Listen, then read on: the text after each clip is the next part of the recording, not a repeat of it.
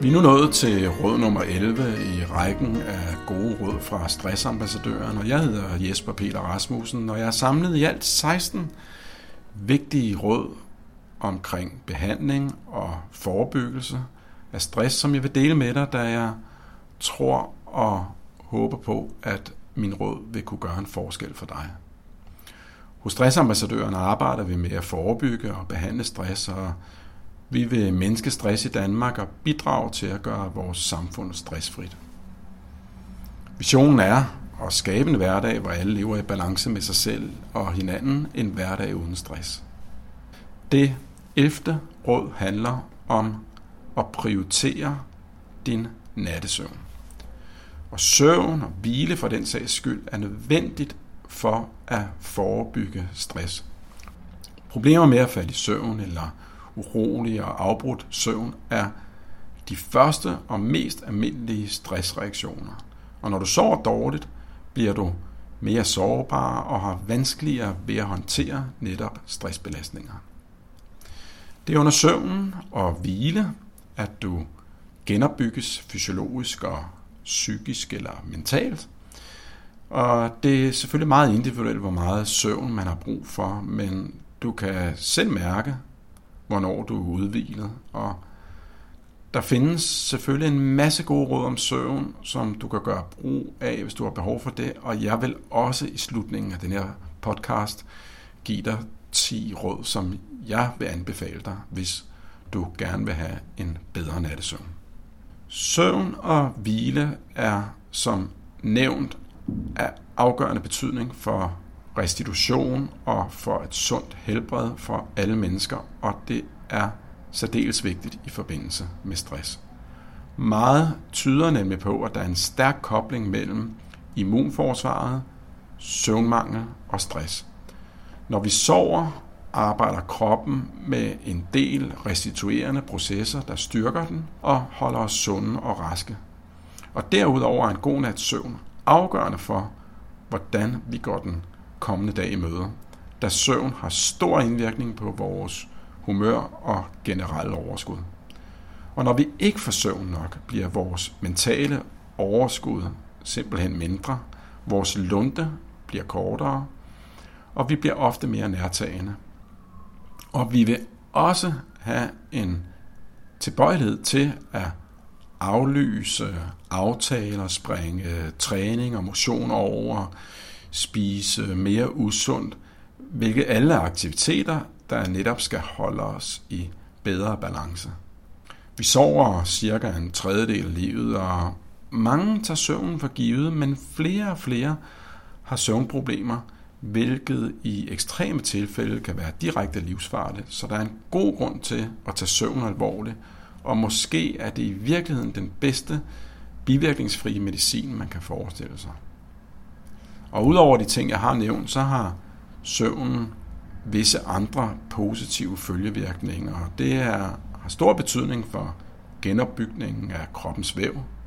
Under søvn producerer kroppen forskellige hormoner, der medvirker til hjernens og kroppens genopbygning, som jeg var inde på lidt tidligere. Søvn styrker kroppens immunforsvar, og søvn er afgørende for opbygningen af hjernen, specielt den del af søvnen, altså REM-søvnen, hvor vi drømmer fordi den er med til at lære begivenheder i vores hukommelse. God søvn er også godt for vægten og god til at holde fedtprocenterne nede, da flere studier viser, at der er en sammenhæng mellem manglende søvn og fedme.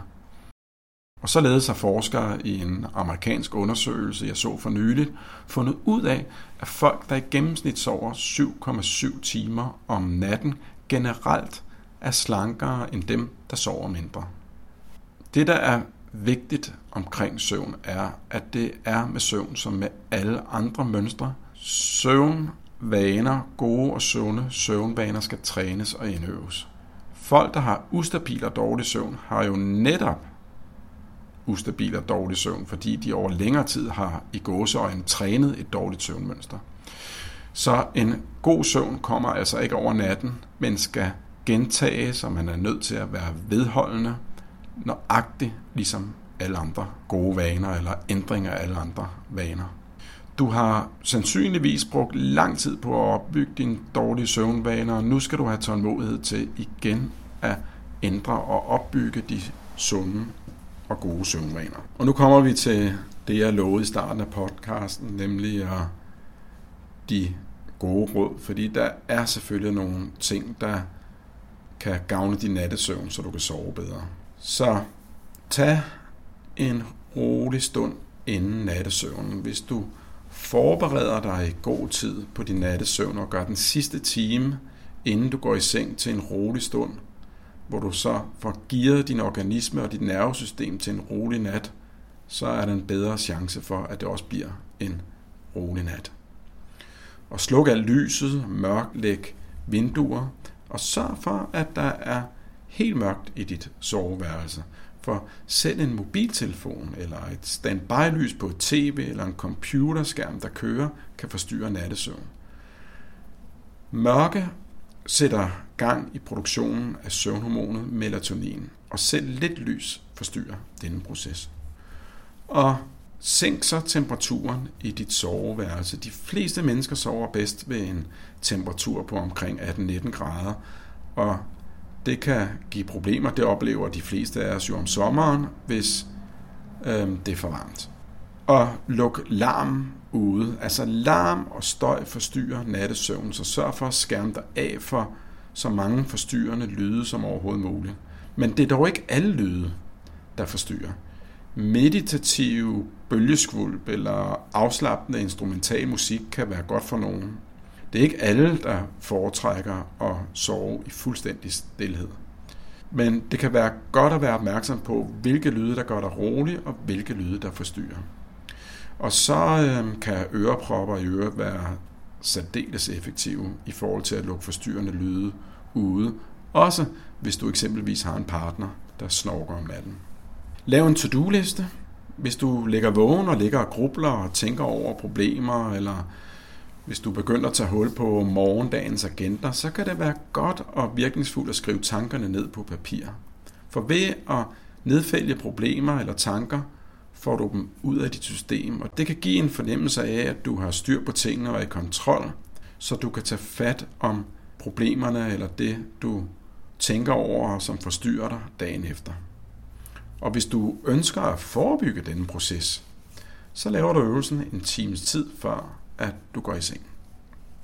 Undgå at træne før sengetid. Omstillingen fra aktiv træning til den efterfølgende hvilefase tager tid, ofte 2-3 timer, og hård motion aktiverer kroppen, så det er vigtigt, at fysisk aktivitet ikke ligger for tæt på sengetid. Når vi træner, sker der en ændring i både stofskiftet, og kroppen udskiller hormoner og stoffer, der holder os vågne. Så lad være med at lave motion, hvis du kan undgå det 2-3 timer før din nattesøvn eller din sengetid. Undgå spisning og alkohol før sengetid. Hvis man spiser et stort måltid mad, umiddelbart inden man skal sove, kan man føle sig ubehageligt tilpas og alt for mæt. Og fordøjelsesprocessen går i gang, og fordøjelsesprocessen i sig selv forstyrrer nattesøvnen. Ideelt set bør man spise aftensmad mindst to timer, før man skal sove. Og hvis du er vant til at spise lidt inden du skal sove, så skal du holde dig til madvarer, der er gavnlige for søvnen, og det kan være simple kulhydrater som eksempelvis frugt eller at drikke et glas mælk. Alkohol, ja, det kan være tvækket svært, kan man sige. Der er mange, falder rigtig godt i søvn og hurtigt i søvn efter at have indtaget alkohol. Men når kroppen begynder at fordøje alkoholen, bliver den dybe remsøvn forstyrret og reduceret, hvilket giver en kvalitativt dårligere søvn. Det kan betyde, at man vågner træt og ikke har den samme koncentrationsevne den efterfølgende dag. Så et godt råd er derfor at holde sig til alkohol indtil aftensmaden, hvis du godt kan lide et, øh, en, en drink eller et godt glas vin til maden, men så drop alkoholen senere på aftenen. Og visualiser dig til ro og vend dine negative tanker. Sæt dine tanker hen imod ting, som du ved giver dig ro. Det kan være at forestille dig en rolig stund ved en dejlig strand eller et sted, som er trygt og rart. For negative tanker som Jeg klarer aldrig det vigtige møde i morgen, hvis ikke jeg får min nattesøvn, eller en voksende irritation over, at du ikke kan falde i søvn, bidrager kun til at holde dig vågen i længere tid.